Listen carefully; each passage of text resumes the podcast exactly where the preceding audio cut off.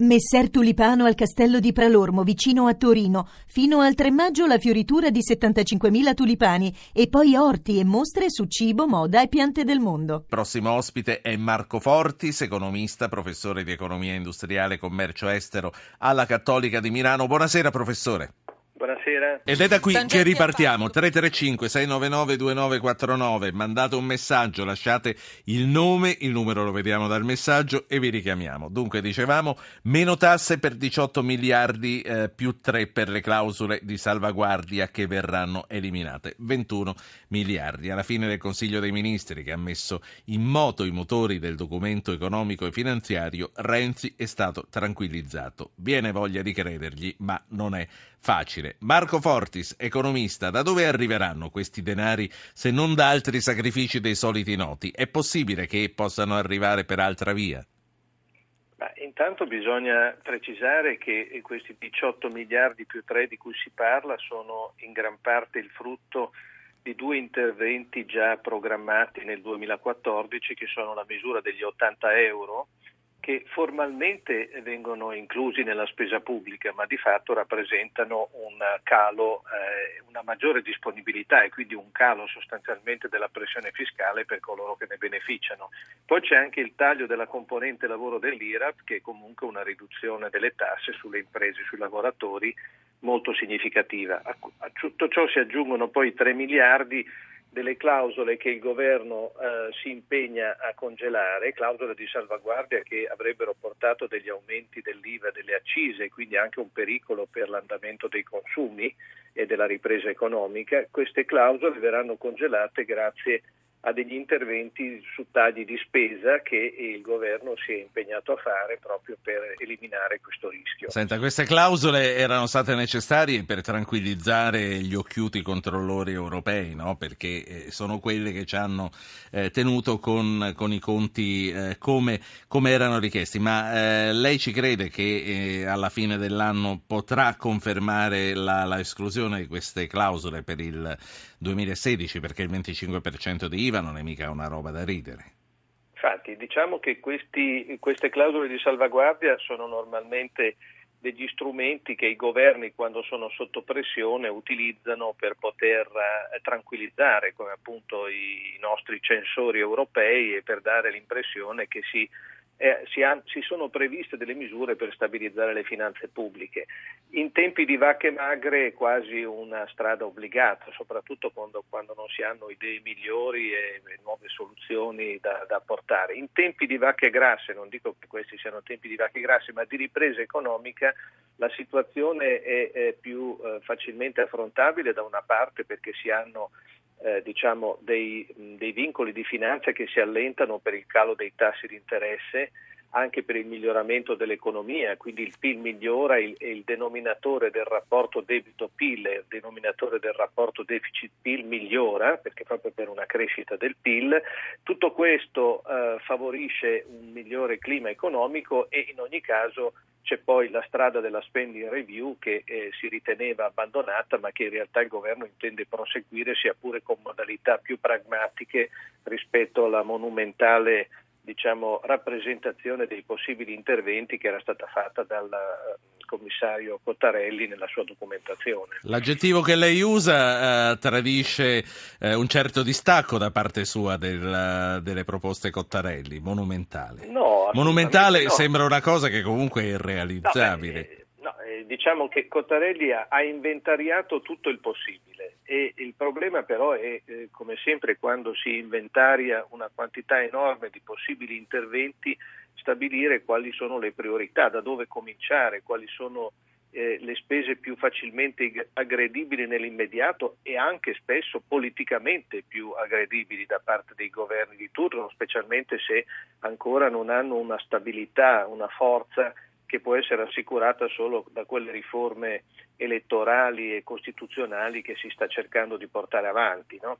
Allora il problema è che eh, in questo momento, come è stato oggi annunciato al Consiglio dei Ministri alla successiva conferenza stampa, si intende evidentemente eh, mettere un po' più sotto pressione il sistema eh, diciamo della, della, governance locale, quindi comuni regione, ma anche le ASL, per cercare di trovare dei margini di miglioramento rispetto alla spesa pubblica. C'è un modello diciamo, che purtroppo in Italia è, è abbastanza invalso, cioè quello di dire abbiamo già fatto sacrifici, adesso tocca a qualcun altro, ma evidentemente i sacrifici più grandi in questa crisi li hanno fatti le famiglie, le imprese e il sistema pubblico, pur con le sue necessità, deve dare prova anch'esso di saper intervenire sulle voci di spesa Senta. in maniera più sostanziosa. Ma eh, lei che li ha frequentati quei posti, eh, Cottarelli e Renzi non si piacevano mica tanto, vero? Ma io non direi, cioè, diciamo che Cottarelli è una figura eh, molto stimata a livello internazionale, una personalità che ha lavorato a lungo al Fondo Monetario Internazionale, si è conquistato una fama anche eh, di, di, analista eh, molto bravo nel campo dei conti pubblici, è stato lui ad avviare il, uno dei documenti più importanti di finanza pubblica internazionale del Fondo Monetario negli anni scorsi è chiaramente un, un, tecnico puro, una persona che, come ripeto, ha inventariato tutto quello che si poteva aggredire nell'ambito del sistema italiano. Poi chiaramente eh, il punto di vista di Renzi è diverso perché si tratta di capire da dove cominciare e eh, dove mettere effettivamente le mani subito per poter ridurre un po' questa spesa pubblica che chiaramente da noi è sovradimensionata almeno di un 10-15 miliardi ancora rispetto alle esigenze della finanza pubblica. Noi abbiamo un rilevante avanzo statale primario, cioè vuol dire che lo Stato prima del pagamento degli interessi ormai guadagna normalmente 30-40 miliardi a seconda degli anni quindi siamo uno Stato ormai estremamente efficiente, anche se in gran parte l'efficienza guadagn- lo Stato se l'è guadagnato mettendo tasse su famiglie e imprese. E ci vuole oggi una maggiore efficienza anche nella riduzione della spesa in maniera da ridurre lo sforzo fiscale che è richiesto sì. al settore privato. Senza questo sforzo fiscale ridotto il settore privato difficilmente può riprendere una linea di crescita economica che è quella che ci serve per uscire definitivamente dalla crisi. C'è un ascoltatore e glielo introduco, eh, però vorrei ricordare a tutti 335 699 2949. Voi mandate un messaggio, noi vi richiamiamo per intervenire, però facciamo un patto, voi ci dovete essere, dovete rispondere perché il povero Giovanni sta richiamando chiamando e o non rispondete o dite adesso non ho più tempo. Quindi facciamo questo patto. Voi chiedete di intervenire e eh, poi vi richiamiamo. Come facciamo con Luciano che eh, me lo presentano come assessore al bilancio del comune di... Lo dica lei signor Luciano e dica anche il suo cognome. Buonasera. Buonasera a tutti, vi ringrazio di avermi richiamato. Allora, io sono assessore al bilancio di un comune in provincia di Frosinone come si chiama il comune? Il paese si chiama Amaseno. Amaseno. Amaseno. È sì. famoso anche, o sta diventando famoso per uh, la produzione di mozzarella di, di, bufala, tra le altre cose. Chiedo scusa, sono un po' raffreddato. Io volevo intervenire perché dicevo appunto sono assessore al bilancio dal 2003 e ho visto passare in questi 12 anni eh, tanta acqua sotto i punti, così come si dice. Sì. Siamo passati da un trasferimento diretto dello Stato a quello che poteva essere il fondo sperimentale di riequilibrio, adesso in questo momento dimentico pure come si chiama per tutte le volte che sono cambiate le, le, le norme. Il problema dei tagli purtroppo ricade sui cittadini, perché il trasferimento negato o comunque ridotto ai comuni ogni anno è sempre peggio, ci porta per forza di cose, per poter garantire un livello di servizio adeguato, a dover ritoccare quelle che sono le tariffe dei servizi appunto che noi andiamo a, a, a dare ai cittadini. Mi spiego meglio. Sì. Stiamo, stiamo capendo abbastanza, non, non, c'è bisogno che vada tanto tanto nei dettagli. Comunque sì, concluda Assessore, prego. Sì, concludo dicendo anche che al di là adesso del, cioè, la, la, la, parte sicuramente preponderante è quella dei tagli, perché le risorse economiche sono sempre minori, capisco quello che diceva il, mm, la persona che è intervenuta sì, il professor perché, Fortis, no, sì. il professor Fortis perché sono in macchina e non, non, avevo capito bene il nome ma il problema è anche un altro è la confusione normativa che c'è perché noi navighiamo a vista perché ogni anno ad sì. un certo momento cambiano le cose non c'è più Chiaro. la certezza di una norma vi faccio un ultimo esempio e chiudo il, sì, la, lo faccia la, breve per favore sì, assolutamente sì la, il, mm, rinvio sempre dei termini di approvazione del bilancio che dovrebbe essere fatti al 31 dicembre dell'anno precedente, arriviamo normalmente a settembre, ottobre, novembre dell'anno sì. successivo. Quindi?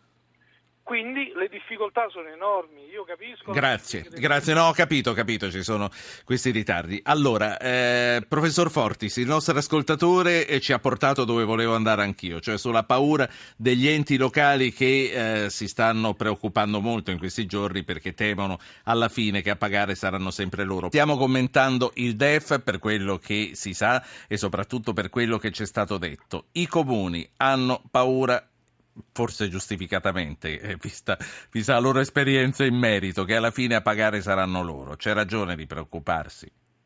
il problema è che certamente ci deve essere un punto di, incontro tra le esigenze di funzionamento dei, eh, dei, diciamo, di tutte eh, le strutture locali eh, del sistema statale e eh, quella che è la necessità però di riduzione della spesa, perché altrimenti continuiamo a rinviare il problema dicendo che siccome poi non si è in grado di assicurare i servizi essenziali, che è un po' una litania questa, non si può fare nulla, non si possono tagliare le spese. La realtà è che, come è dimostrato anche in altri casi, per esempio nella stessa riforma delle Camere di Commercio, quando si riducono poi i trasferimenti alle Camere di Commercio, le Camere di Commercio cosa fanno? Non tagliano le spese di struttura, non si riorganizzano, ma tagliano i trasferimenti al territorio, alle imprese sostanzialmente. Lo stesso discorso spesso viene fatto e viene, lo stesso tipo di filosofia viene applicato anche ai tagli che riguardano regioni, comuni. Cioè qui bisogna mettersi d'accordo, se esistono dei costi standard, se esistono delle differenze tra regioni e regioni, tra comuni e comuni, bisogna mettere un po' d'ordine perché altrimenti con la scusa che si tagliano i servizi ai cittadini il, il sistema sistema pubblico che non è solo rappresentato dallo Stato centrale ma anche da tutta la pletora di organismi regionali, provinciali e comunali non metterà mai a posto la macchina. Sì. La macchina deve diventare più efficiente o altrimenti alcuni servizi che, che siano privatizzati in modo che vengano gestiti con maggiore efficienza e professionalità e con vantaggio per il mercato e per i cittadini. Ecco, siamo in prossimità del TG2, immagino che uh, sì, è finito adesso in CIS, immagino che cominci adesso il TG2 e poi faccio parlare due ascoltatori e poi cominciamo a, a chiudere per questa sera l'ufficio perché poi c'è, c'è la partita Juventus-Fiorentina. Sentiamo i titoli del TG2. Il governo ha avviato l'esame del documento di economia e finanza. Renzi non ci saranno tagli né aumenti di tasse, critiche da opposizione, minoranza PD e comuni. Italia condannata dalla Corte europea dei diritti dell'uomo. Ci furono episodi di tortura durante l'irruzione della polizia nella scuola Diaz al Giotto di Genova del 2001. Durante una lite in famiglia, un pilota dell'Alitalia spara dei colpi di pistola. Informata dalla procura, la compagnia lo sospende ai comandi di un volo per Palermo, con a bordo il presidente Mattarella. Approfondimento da non credere. Allora, eh, sentiamo i titoli eh, di Al Jazeera e poi riprendiamo e concludiamo con l'economista. This is Al Jazeera.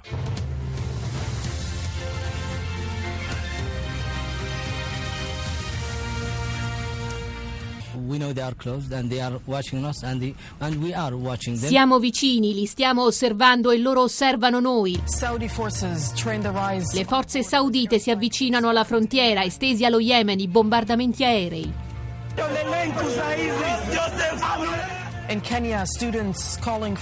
In Kenya gli studenti chiedono di potenziare la sicurezza nelle università alla veglia per il massacro della settimana scorsa a Garissa. Il presidente turco visita l'Iran dopo un incontro al vertice con gli ufficiali sauditi. Sono Andrew Simmons e vi sto parlando da Donetsk nell'Ucraina dell'Est. Ci si continua a chiedere perché le famiglie debbano essere costrette a vivere in queste condizioni sottoterra terra senza nemmeno sapere che c'è il cessate il fuoco. Due minuti e poi parte la sigla. Ho due ascoltatori. Vi chiedo veramente interventi velocissimi. Ascoltatemi davvero questa volta, velocissimi. Paolo Urbino, buonasera. Buonasera. Eh, do pienamente ragione al suo ospite. Veramente eh, il comune, gli enti per trovare le scuse per non riuscire a tagliare sono, sono fatti apposta. Io sono, sono un imprenditore nel momento in cui voglio tagliare o voglio cambiare fornitore, cambio prima la persona, sostituisco i ruoli e il personaggio nuovo che metto al posto dell'altro sì. sicuramente mi dà dei buoni risultati. Paolo, grazie. Paolo, ho, ho, capito, grazie. Diego, velocissimo anche lei per cortesia. Diego da Parma. Eh, riallacciandomi a quello che dicevano i titoli del TG2, eh, l'ANCI comunque deve un attimo cercare di capire da che parte sta, perché non sta in questo momento facendo l'interesse dei comuni, ma sta facendo probabilmente un po' troppa politica, mentre i comuni sono troppo vessati e, e quindi i servizi ai cittadini vengono tagliati sempre di più dagli enti locali, del, dal governo centrale. Grazie, grazie anche a lei. Allora, per concludere, su questo non c'è bisogno che aggiunga niente Fortis perché anzi gli ascoltatori li ha trovati dalla sua parte. Io le chiedo, pareggio di bilancio confermato nel 2017, Renzi l'ha ripetuto anche oggi, c'è da crederci?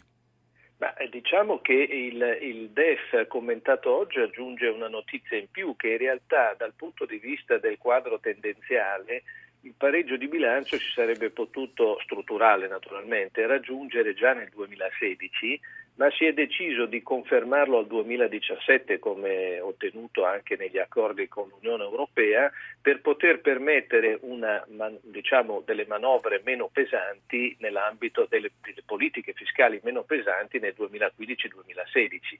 Questo dà appunto degli ulteriori margini di manovra che però sono chiaramente percorribili solo se il governo sì. continuerà a mantenere il suo impegno sulle riforme in Europa. Proiezioni di Padoan sul debito pubblico, 132,5 nel 2015, 139 nel 2016, 123,4 nel 2018. È sognare questo?